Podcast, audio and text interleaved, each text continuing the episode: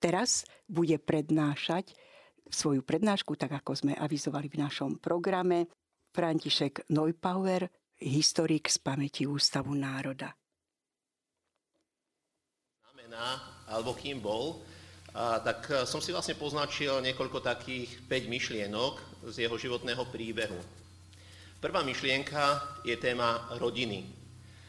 A, môj birmovný svetec, svätý Augustín, iste poznáte jeho životný príbeh, čím všetkým si v živote prešiel a potom vlastne povedal, nespokojné je moje srdce, kým nespočinie v Bohu. Aj ten jeho výrok, miluj a rob, čo chceš, a, a ďalšie tie témy, ktorým si prešiel. Svetý Vincent, keď hovorí o svojej rodine, tak e, vieme o ňom, že bol synom Petra Pavla a Magdalény de Rossi a narodil sa v Ríme 21. apríla roku 1795. A v jeho životných príbehoch, všade, kde čítame, tak e, sa dočítame, mladosť prežil v náboženskej atmosfére rodinného domu.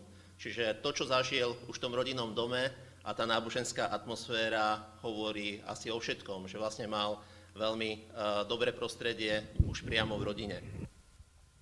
Konkrétne aj sám hovoril o svojom otcovi a o svojej mamke, keď vlastne povedal, pán mi dal svetých rodičov, ako sa zodpoviem pred Bohom, ak som dobre nevyužil ich sveté ponaučenie. A to sa mi zdá také možno aj pre nás, že si tak uvedomiť, že z akého prostredia my pochádzame, kde žijeme, akým spôsobom sa nás dotklo to rodinné prostredie, v ktorom sme boli nejak tak zakotvení. Možno sú tu medzi nami aj tí, ktorí to rodinné prostredie mohli, mali nejaké náročné, ale práve svätý Vincent Paloty mohol o tom povedať, že mal som svetých rodičov. Ak by ste sa možno teraz na chvíľku zamysleli, dovolím si povedať, tak pedagogicky až zatvorili oči asi spomenuli na svojich rodičov, možno niektorí už vás predišli do väčšnosti, možno ešte aj na starých rodičov, tak vlastne, aspoň ja to tak vnímam, že aj ja môžem povedať o svojich rodičoch, že sú naozaj svetým životom, sa snažia žiť, aj nás viedli a vedú na ceste k Bohu. Rovnako starých rodičov, keď si spomeniem aj na svojho starého otca, ktorý sa predmodlieval v kostole v Lendaku, ktorého som nikdy v živote nestretol, hej, lebo sa vlastne ja som sa narodil niekoľko, niekoľko dní predtým, ako on odišiel do väčšnosti, ale vlastne aj to vnímam, že, že tá jeho svetosť nejakým spôsobom sa môže dotýkať aj nás, jeho vnukov a, a vnúčat. Hej. Čiže toto je možno taká prvá myšlienka, to rodinné prostredie, v ktorom on žil. A ja keď sa zaoberám v rámci aj Ústavu pamäti národa mnohými príbehmi rôznych ľudí, tak často zistujem o tých politických väzňov, často prenasledovaných z dôvodu persekúcií práve náboženských, aké bolo to ich rodinné prostredie a rodinné zázemie. A niekedy vlastne som zistil, že u, niektorých rodín boli až také uh, ťažké zásady. Práve napríklad do tej rodiny Krčmériovej, uh, odkiaľ pochádzal aj Silvo Krčméry, aj teda z tej rodiny pochádzali mnohé významné osobnosti tak jedna z tých zásad bola, že u nás sa nikdy nehovorí na jedlo, že je zlé. Hej, že vlastne každé jedlo, ak niekto povedal, že mu niečo nechutí, tak to musel celý mesiac jesť. Hej, tá sestra Silvestra Krčmeryho, pani Gabika Špániková, práve o tom hovorila, že jej nechutila tá káva nejaká, čo sa vtedy pila, tak celý mesiac to musela piť. Voči vnúčatom už boli láskavejší, že stačil týždeň. A ja potom, keď som zistoval prečo, tak e, jeden z tých dôvodov bol aj ten, že e, ich práve otec prežil ruské zajatie počas e, Prvej svetovej vojny. A iba dvaja to prežili. Čiže proste tam si asi ani nevieme predstaviť, čo všetko bola stráva a ako to vnímali. Keď som si študoval niečo viac o svetom Vincentovi Palotým, tak tiež je jeden taký jeho životný príbeh, keď sa hovorí o počasí. Jeden jeho spolubrat, alebo ten, ktorý s ním kráčal, tak jeden, jeden z tých jeho spolubratov a vlastne hovoril, že vlastne na počasie nikdy nemôžeme hovoriť, že je zlé počasie, lebo vlastne všetko je od Pána Boha. Ani tá technika nemôže byť zlá, že? Keď niekedy sa kazí, alebo niečo ináč funguje. Takže či už počasie, alebo technika, môžeme to vlastne prijať naozaj tak, ako to je a sa možno nestiažovať na to, čo vnímame, možno tak nejak negatívne. A rovnako aj v tom rodinnom prostredí,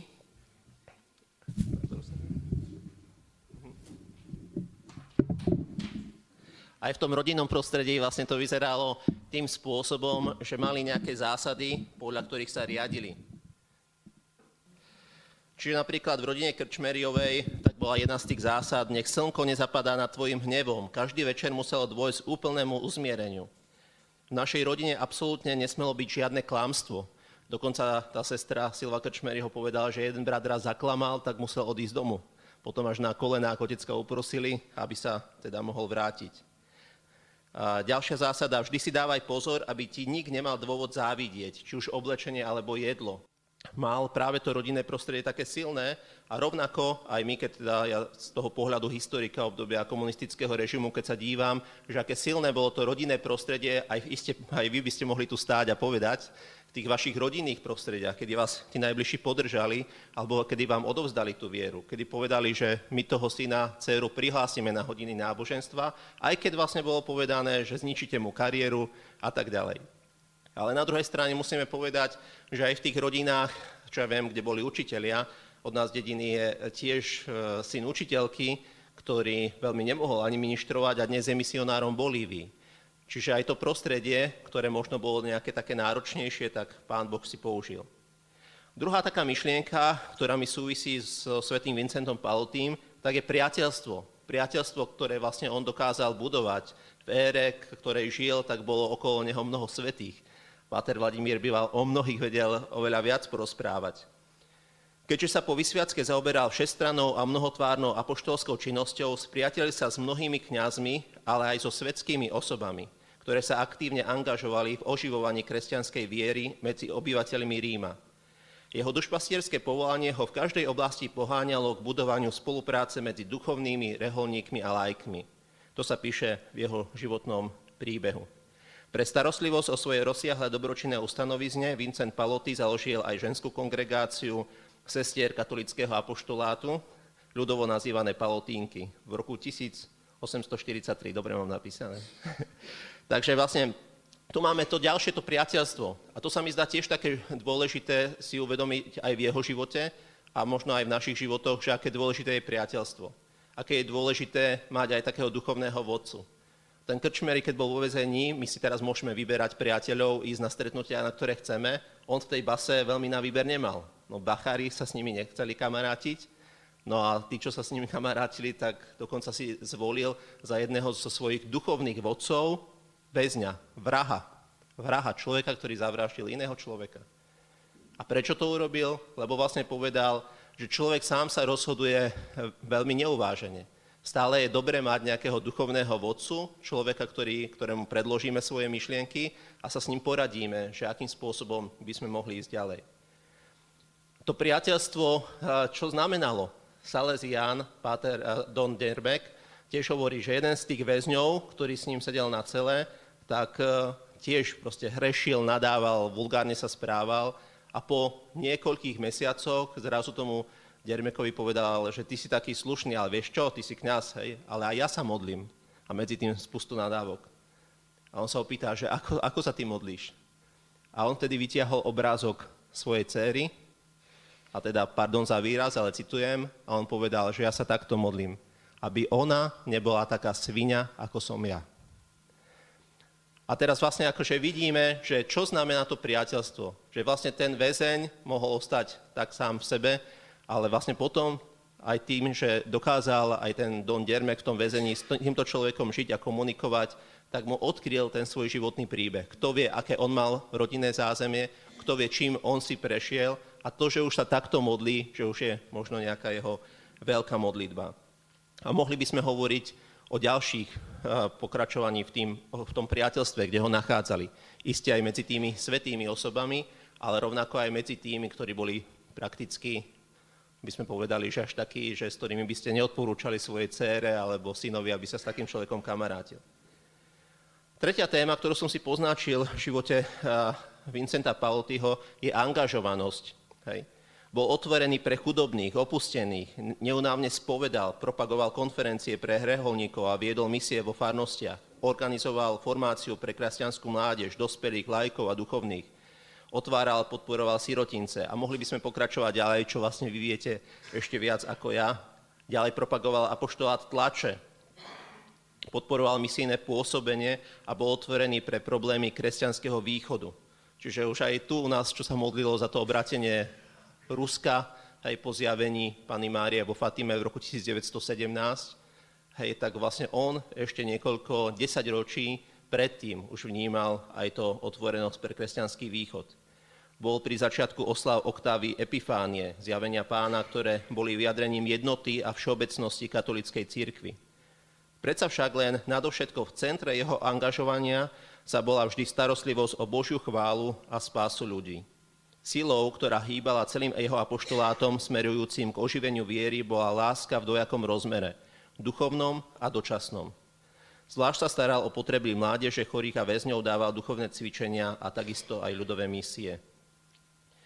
A svätý Vincent Pauty píše o základoch apoštolátu následovne. Boh je láska, miluje nás a ustavične sa o nás stará, pretože všetci ľudia ako stvorenia sú živým obrazom tejto lásky, musia sa starať o dokonalú lásku k blížnemu. Výrazne to dosvedčuje prikázanie lásky. Preto každý osobne, ale aj všetci spolu majú záväzok pomocou svojich prirodzených darov a milostí pričiniť sa k spáse všetkých.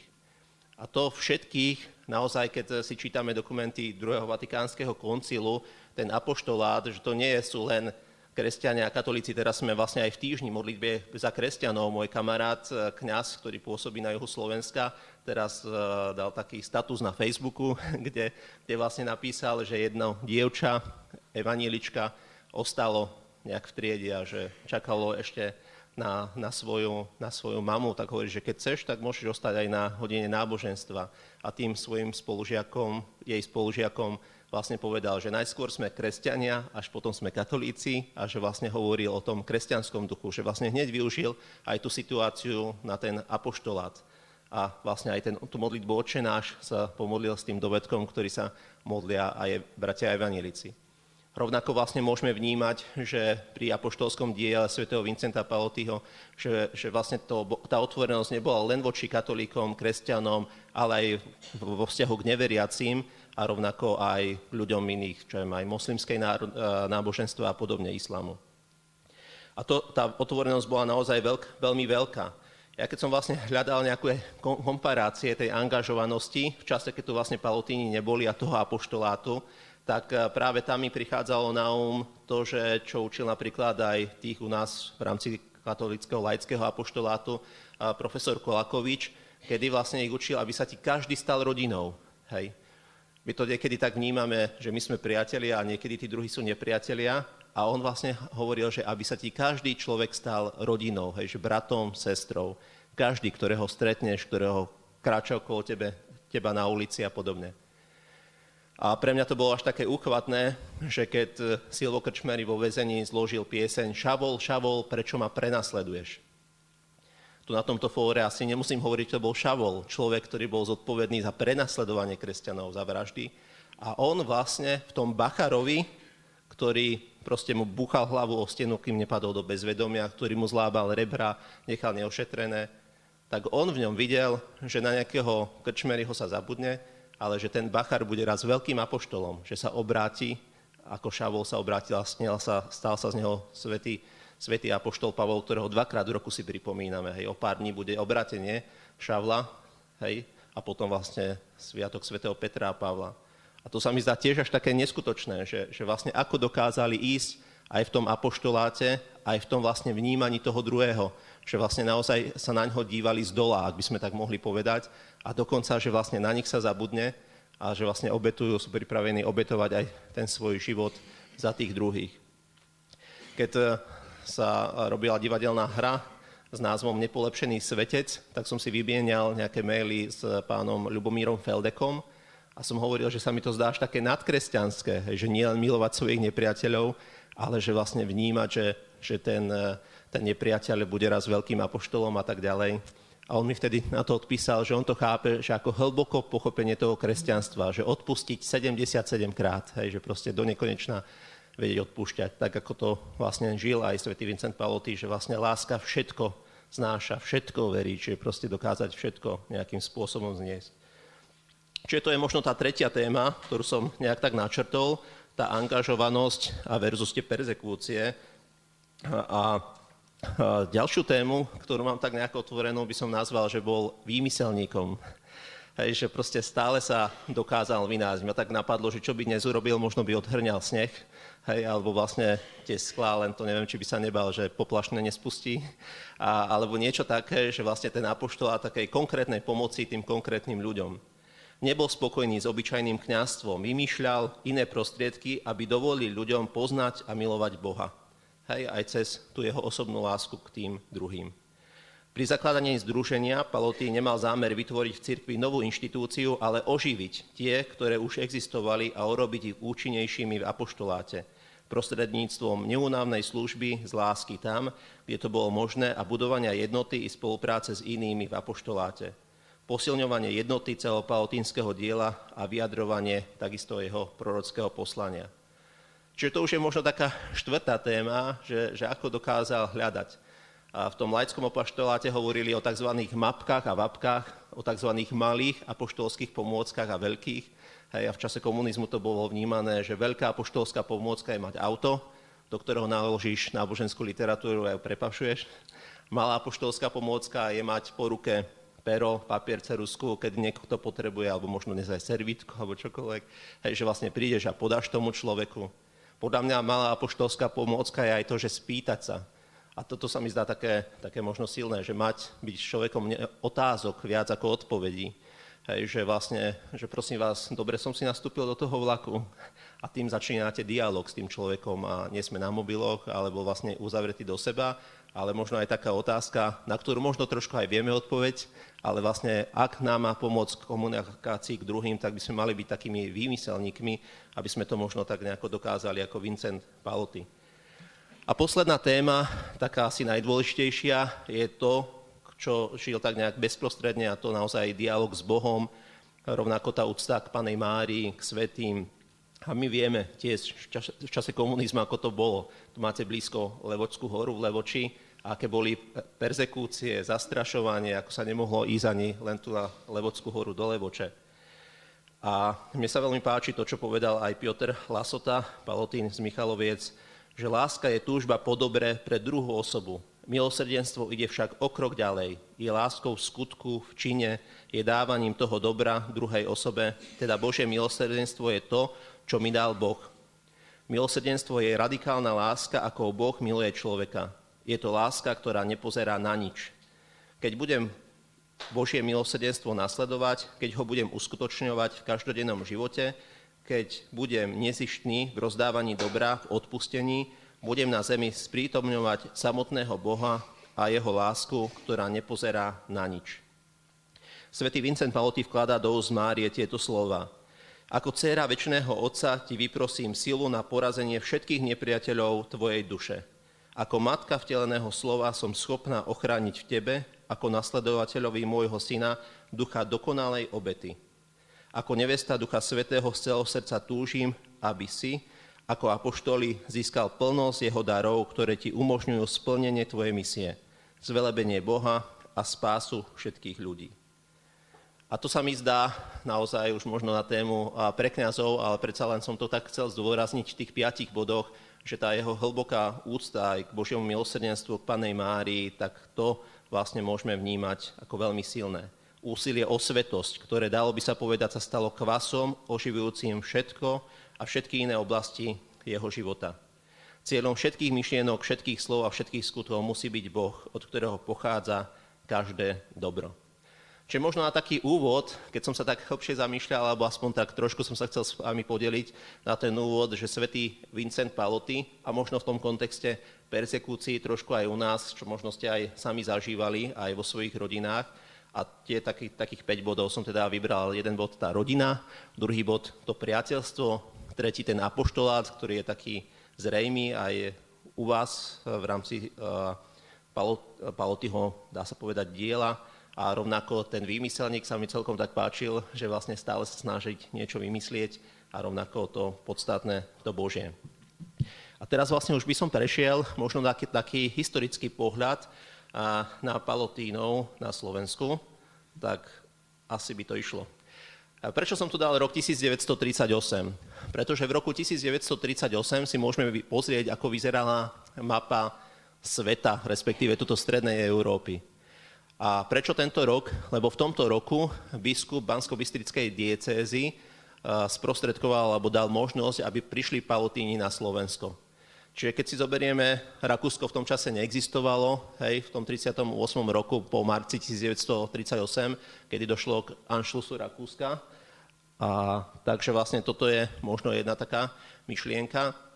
Rovnako keď si zoberieme to prostredie Československa, tak e, Československo vidíme, ako v tom čase vyzeralo.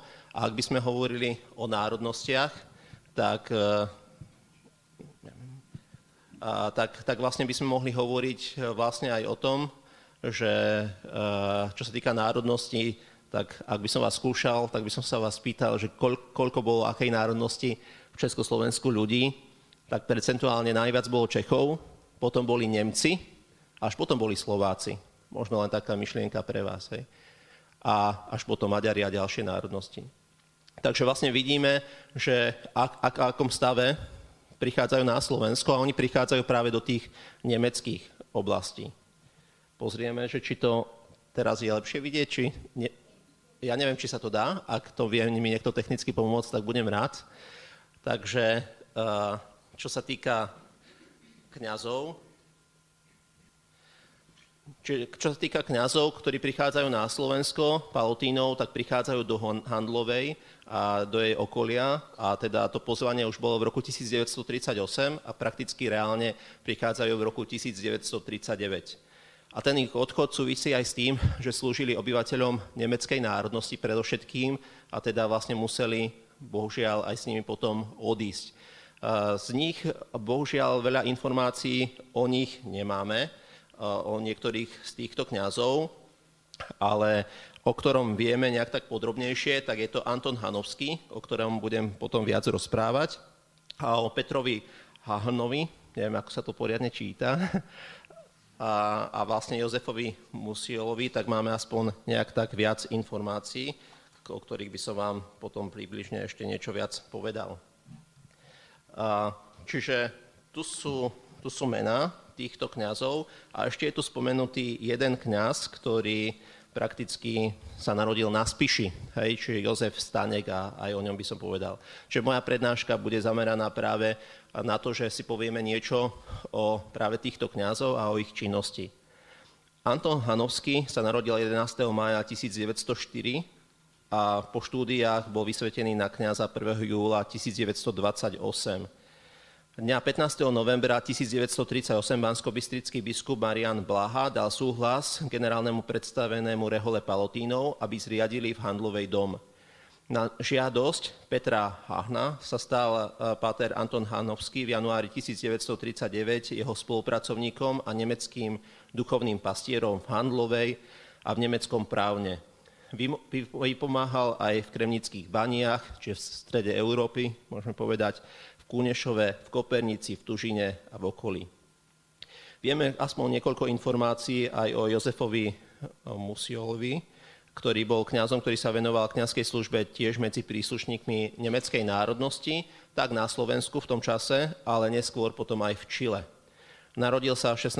marca 1903 v Ratibore a za kňaza bol vysvetený 2. júla 1929.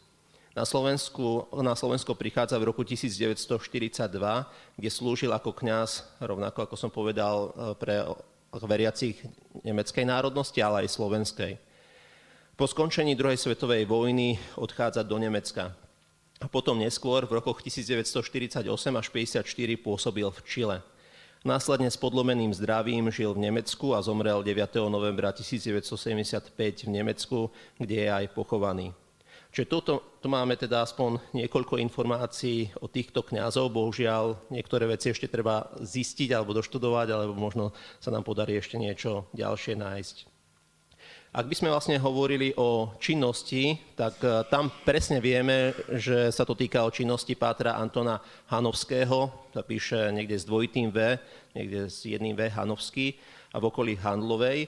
Čiže prakticky môžeme povedať to, čo o ňom sa písalo, tak môžeme hovoriť, že, že to platí prakticky na celú komunitu palotínov v danom období, lebo o nich nemáme viac informácií. tak ja som to rozdelil tak na tú kazateľskú činnosť, čiže naozaj kázal tak pre veriacich slovenskej, ako aj nemeckej národnosti. A čo je také zaujímavé, že teda samozrejme však vtedy ešte pred druhým vatikánskym koncilom boli sveté omše v latinčine, tak samozrejme, že aj takto pôsobil a celebroval po latinsky, ale rovnako kázal po slovensky, po polsky, prešiel aj štúdiom na polských školách nemecky, rovnako vedel maďarsky, francúzsky a grécky dokonca. Čo teda súvisí podľa mňa aj s tým, že e, ten príklon k východu, čiže nielen smerom k Rusku, ale aj k tej e, vlastne možno cirkvám, čo sa týka gréckého prostredia. A kázal o Božom treste Nemcom za prenasledovanie Židov. Čiže toto je podľa mňa dosť také ťažké, že vlastne v tom prostredí, ktorí vlastne podporovali nemeckú stranu, ktorí podporovali víťazstvo Nemcov, tak on vlastne si dovolil kázať práve o tom, že to, čo robia Nemci vo vzťahu k Židom, že za to príde Boží trest. Samozrejme, neostalo to bez ďalších vecí. E, bol poslaný na front spolu s ďalšími kňazmi, ktorí sa takto správali, že si dovolili priamo medzi Nemcami takto kázať a tiež vlastne takto bol potrestaný, dá sa povedať, za to, že, čo si dovolil. Vieme, že vlastne aj proti eh, vyvážaniu Židov, aj tu po, po, eh, teda boli niektoré takéto eh, životné príbehy z mojej dediny. Zo, zo Slovenskej vsi pochádzal neskôrší spišský biskup Štefan Barnáš, ktorý ako rektor seminára, kňaz, tiež jasne povedal, že je proti vyvážaniu Židov aj ako morálny teológ a vystúpil z Linkovej ľudovej strany na protest proti tomu a podobne. Zaujímavá je publikačná činnosť, ja som tu len dal niekoľko, tak vidíte, ako nazývali Vincenta Palottiho, ho nazývali Padre Palota, hej, čiže vlastne takto aj Vincenzo Palota ho nazýva vo svojej spisbe a podobne. A jeho Madonna vydal niekoľko tých publikácií a dokonca teda prispieval aj do, dá sa povedať, takého politického kalendára ukrajinsko-ruskej časti a demokratickej strany na Slovensku, ktorí vlastne v tom čase vydávali a on tam vlastne tiež dal svoje príspevky. Čiže naozaj to také pôsobenie, ktoré v ňom bolo, tak bolo veľmi živé. Ja keď som si vlastne čítal jediný taký list, ktorý mám od Pátara a Vladimíra, že že, vlastne, že čo tam vlastne písal, tak v tom časopise, o ktorom, ktorom sa dostaneme, tak sa mi páčilo, že ako sa vedel prispôsobiť tým trendom, ktoré v danom čase boli. Keď sa hovorilo o internacionále, tak on hovoril, že áno, že je dôležitá internacionála, ale tá duchovná, hej, rovnako, rovnako to také všeobjímajúce duchovné, že vlastne to dával nejakým spôsobom do popredia. Tak to len tak na okraj. Činnosť Palotínov v okolí Handlovej súvisela aj s tým, že tam vznikol nový kostol, kostol dobrého pastiera a mne tak pripomína, dokonca ho postavil ten Anton Hanovský, Palotín, a mne to tak pripomína príbeh svätého Františka z Asisi, lebo proste ten opravoval kostol a, a tento páter Anton, on vlastnými rukami stával tento kostol.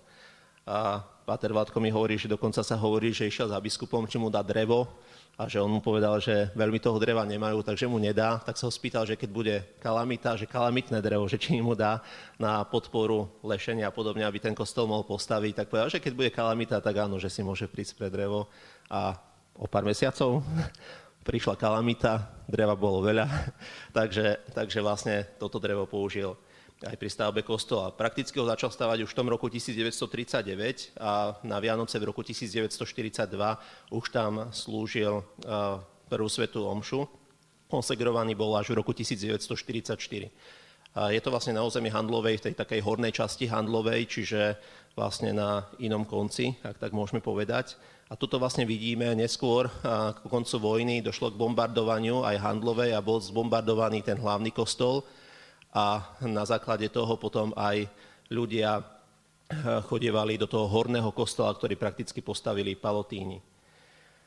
A bohužiaľ v tom čase to súvisí aj s divokým oconom Nemcov, čiže väčšina Nemcov bola katolíkov v tej handlovej aj v okolí tak eh, vlastne to súvisí aj s tým, že mnoho veriacich prakticky aj z tej handlovej muselo odísť, aj, čiže hlavne tí, ktorí boli nemeckej národnosti. Tu vidíme možno ďalej, že to súviselo aj s odchodom a nuteným odchodom kňazov, ktorí práve slúžili obyvateľom nemeckej národnosti. vrátim sa ešte k tomu, čo sme si povedali, čiže tu máme tých pátrov, ktorí pôsobili a ešte som tu spomenul, že je tu jeden palotín a teraz by som sa k nemu vrátil, ktorý sa narodil na Slovensku, na Spiši a je to Jozef Stanek. V informácii z roku 1948 predpokladám, že páter Anton Hanovský napísal práve o ňom, že to bol prvý Slovák, ktorý sa 15. augusta 1940 pripojil k spoločnosti v Handlovej. Rovnako je o ňom napísané, že neskôr pod Tatrami bolo jeho rodisko, čiže v tom e, na území Horného Spiša, ktoré za slovenského štátu patrilo Slovensku, Predtým viete, ako tam vlastne dochádzalo tá Severná Orava, Severných Spíš, Hej, čiže vlastne po vzniku e, Československa to patrilo Slovensku, potom neskôr v 20. rokoch sa to vymenilo za Karvínsko a za tieto oblasti, aby železnica mohla ísť bez prerušenia po území Československa, tak si povedali radšej tie uholné bane, kde sú, kde je železnica, tak vymeníme za tie chudobné oblasti Severného Spíša, Severnej Overavy. Pripadlo to Polsku a potom vlastne neskôr po e, vzniku slovenského štátu, tak to zase patrilo Slovensku a zase po vzniku Československa v 45. zase tá oblasť pripadla pod Polsko. Ale jednoznačne môžeme povedať, že bol Spišiak, hej, čiže vlastne pochádzal, tak ako možno viacerí z nás práve tu zo Spiša. O ňom som potom našiel aj viacero informácií a môžeme dokonca, možno ste vedeli, možno nie, že bol vyhlásený za blahoslaveného. Hej, narodil sa v tých nižných Lapšách na Severnom Spiši, Dokonca potom, keď došlo, e, začala e, prakticky e, druhá svetová vojna, tak sa ocitol v sovietskom zajatí, odkiaľ sa mu podarilo ujsť. A vysvetený za kniaza bol v 41. roku a pokračoval ďalej aj v štúdiách sociológie. Neskôr ako kňaz, ktorý pomáhal polskej armáde prakticky, tak bol, pomáhal aj raneným, zomierajúcim a zúčastnil sa aj Varšavského povstania. Takisto ho vyzvali, aby sa evakuoval, aby prešiel Vyslu na druhú stranu. On to odmietol, ostal naďalej pri tých zranených a zomierajúcich. A tá informácie, ktoré máme, tak eh, vlastne dokonca po krutom mučení a vlastne prichádza o život na vlastnej štole, bol pra- prakticky obesený. A 13. júna 1999 bol vyhlásený za blahoslaveného v skupine 108 polských mučeníkov, Dokonca má aj svoj taký pamätník vo Varšave, rovnako v Múzeu Varšavského povstania má svoju kaplnku, takže je to ďalší z, priamo teda Spišiak, Palotín, o ktorom by sme mohli niečo možno viac vedieť. Preto to tak dávam chronologicky, lebo som to tak chcel možno naznačiť, že že kedy prišli tí palotíni v tom 38. 39. ako pôsobili, ako sa nebali ozvať aj voči persekúciám občanov židovského náboženstva, židovského pôvodu a rovnako vlastne aj tento palotín zo Spiša bol v blízkosti tých ľudí, ktorí bojovali, bojovali za slobodu a im slúžil ako kňaz. A z tých kňazov, ako som povedal, Peter a Jozef, pátri Peter a Jozef opúšťajú v 45. roku Slovensko spoločne s odsunom eh, občanov nemeckého, nemeckej národnosti. Páter Anton Hanovský som našiel, že v 45. roku je vedený ako eh, administrátor eh, vo farnosti, ktorá je, sa nazýva Nová Lehota tam vlastne je kostol svätého Mikuláša a pre mňa to je tiež také zaujímavé, lebo som osobne poznal biskupa Dubovského a tam, kde pôsobil v 45. roku a je presne vedený ako kňaz, nikde inde není vedený ako administrátor, iba v tom 45. roku, tento Anton Hanovský, tak e, tento kostol, ktorý on vlastne spravoval, sa stal neskôr, by sme mohli povedať, katedrálou. V malej dedinke Nová Lehota si poviete, že prečo? Tak nie je to také oficiálne, ale si myslím, že možno do budúca reálne aj bude katedrálou, lebo vlastne v tomto kostole boli vysvetení mnohí kňazi. Mnohí tajní kňazi boli vysvetení práve tam. Prečo? Lebo neskôr tam pôsobil e, tajne vysvetený biskup, väznený biskup Peter Dubovský, ktorý vlastne v, tejto, v tomto kostole svätého Mikuláša mnohých, mnohých vysvetil za kňazov. Vieme, že na Slovensku mnohých vysvetil uh, neskočí kardinál Korec, ale rovnako vlastne aj Peter Dubovský prakticky najviac po ňom vysvetil. Viete, že niektorí vlastne boli vysvetení aj v Polsku a podobne.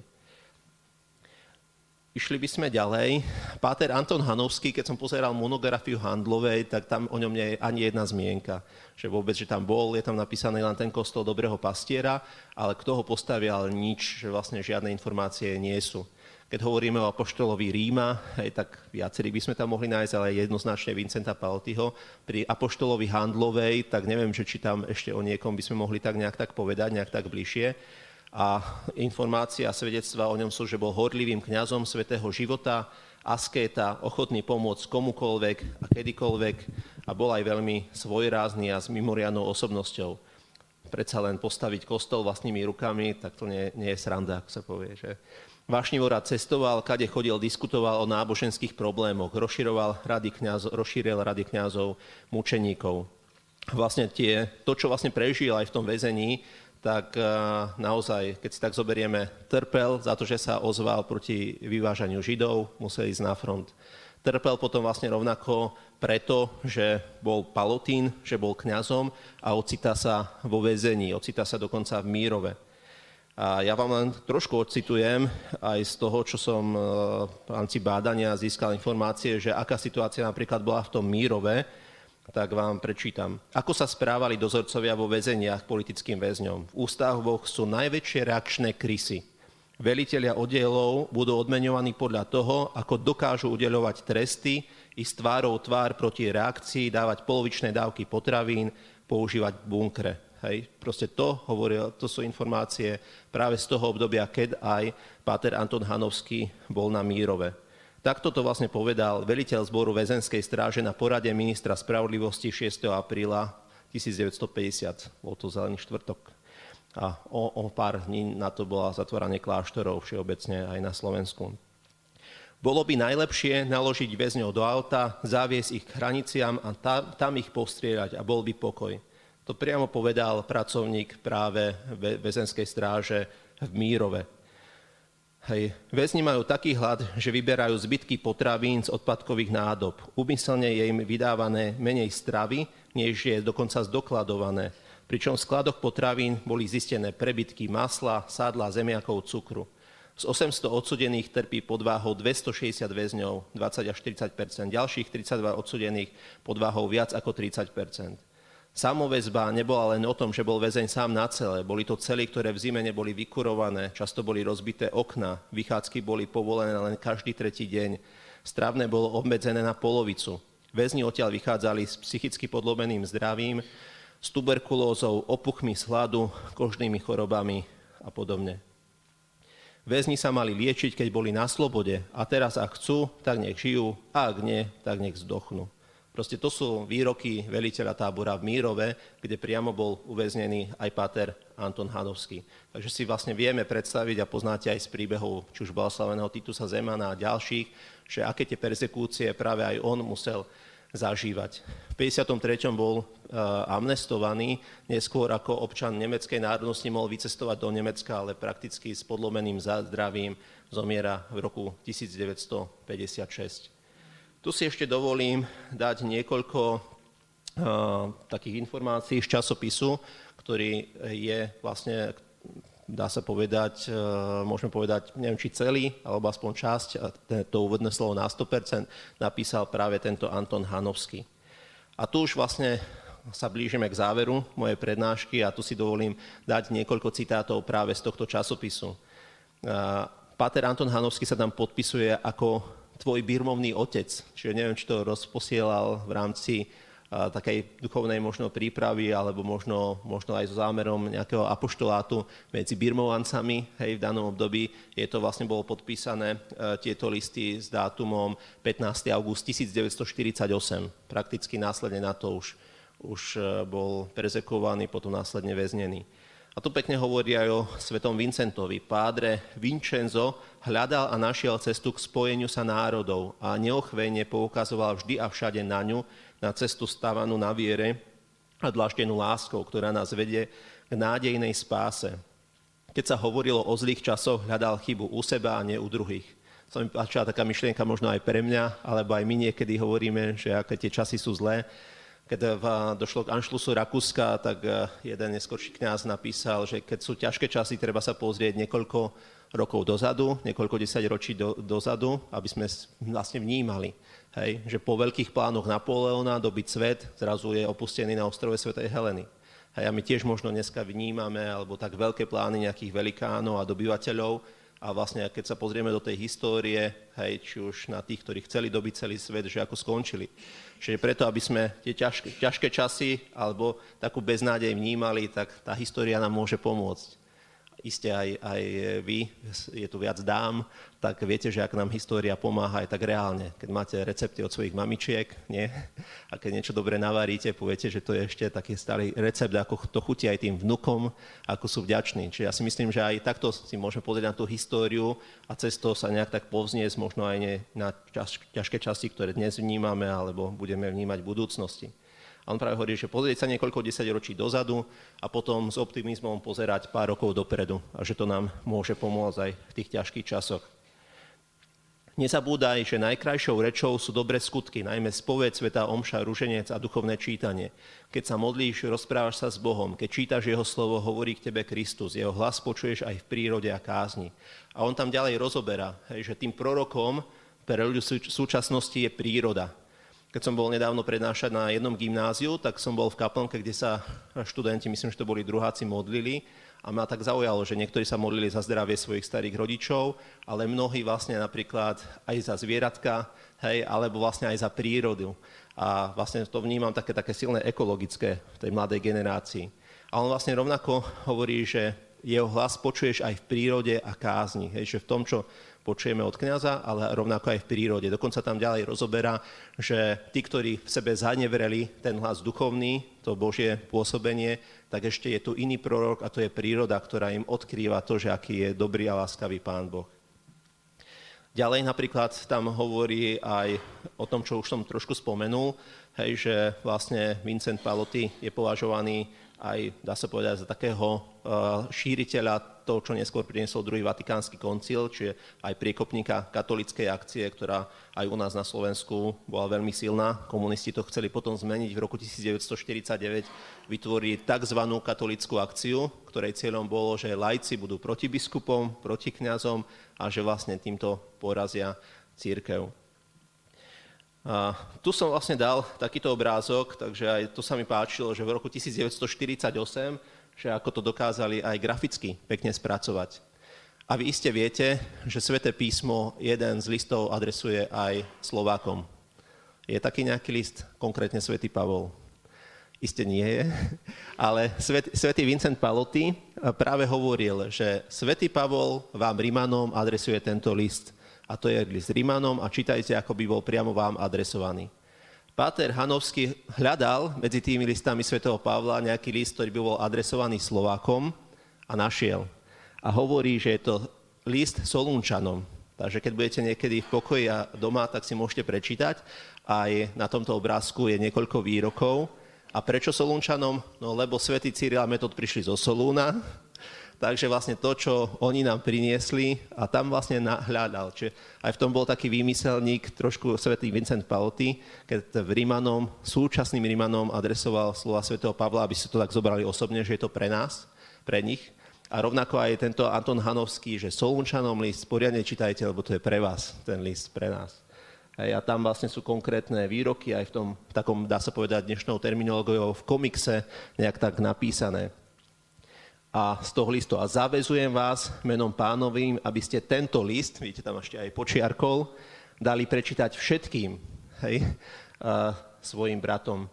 Milosť pána nášho Ježiša Krista nech je s vami. A tam tiež rozoberá aj to, že vlastne čo si želáme, zdravie, pokoj a vlastne želať si tú milosť, hej, že to je vlastne také dôležité, že naozaj si prijať tú milosť pre seba aj pre druhých. Tu mám ešte niekoľko myšlienok, čo sa týka možno tak som si tak vnímal aj pre seba, že aby sme vlastne my ako stavovskí si vyplnili tie všetky svoje povinnosti, ktoré máme. A tiež také dôležité, že niekedy si povieme, že to nevieme, to sa nezaujímame, hej, hlavne internetu a počítačov nie, my tak ja tiež niekedy neviem poriadne prepnúť a môj syn už vie na mobile a tak. Takže vlastne a tuto vidíme, že neznalosť a neve, ne, nevedomosť to, to nie je dobrá vec, ale že naozaj by sme sa mali zaujímať. Isté on to vnímal v tých duchovných veciach, ale on hovorí, že neznalosť a nevedomosť boli posledné príčiny ukrižovania pána Ježiša. Hej? Že vlastne tá otázka, že, že vlastne tá otázka, ktorá, ktorá som tak čítal v tých eh, spomienkach, meditáciách iných väzňov, kedy, kedy vlastne on vlastne jeden rozoberal, že panna Mária ako tiež sa pýtala, keď nevedela, tak sa spýtala, hej, že kto si, hej, alebo ako sa to stane. Hej. Čiže vlastne to sa pýtať, hľadať odpovede je veľmi dôležité. Ale vlastne aj také uspokojenie, hej, že vlastne Pán Boh o mne vie, hej, že keď ten, ten Peter bol vo väzení, tak uh, sa tak uspokojil ten politický väzeň, že aj vtedy o ňom vedel Pán Boh, aj teraz Pán Boh o mne vie a môžem ísť ďalej. Človek sa tak ľahko mohol dostať do neba, ale nechal svoje schopnosti nevyužité alebo ich použil nie k dobrému. Hej, ďalší citát, ktorý nájdeme aj v tejto brožúrke. No a záver, už vlastne sa dostávame k tomu, čo som povedal v tejto téme, tak e, sú to palotíni, ktorých mená tu máme pred sebou, páter Anton, Peter, Jozef a rovnako už blahoslavený e, člen palotínskej rodiny Palotín, ktorý pochádza zo Spiša, páter Jozef. Tak toto je jedna časť prednášky, ktorú som chcel nejak tak ukončiť po tom, čo som hovoril o svetom Vincentovi Palotín. A toto je ešte možno taký len krátky vstup do súčasnosti prakticky, tak ako na pozvanie biskupa Blaho prišli uh, Palotíni na územie Bansko-Bystrickej diecézy, tak neskôr v 92. roku prišli študovať slovenský jazyk do Kešmarku, do Starej Ľubovne a do Spiskej Novej Vsi. Títo traja pátri, páter Vincent, Ančej a Kšegoš. A od roku 1993 prakticky pôsobia aj tu v Smižanoch a, a v Predajnej. Tak e, toľko možno k tejto prednáške. Ďakujem teda za, to, za pozvanie, že som tu mohol byť s vami. Ďakujem aj Paltínom za to, že som sa mohol Paltín vzdelávať ako gymnázista aj počas, dvakrát som tu bol na tých ministránskych súťažiach a ďakujem teda naozaj aj vám všetkým za to, že rozmýšľate, hľadáte vedomosti a chcete možno aj cez dejinné príbehy a rovnako cez súčasnosť a aj pohľad do budúcna žiť tú charizmu svätého Vincenta a teda prajem vám a možno aj nám, ktorí tiež žijeme v tomto svete, aby sme sa naozaj od toho niečo naučili a pokračovali aj v tomto diele. Tak ďakujem vám pekne za pozornosť.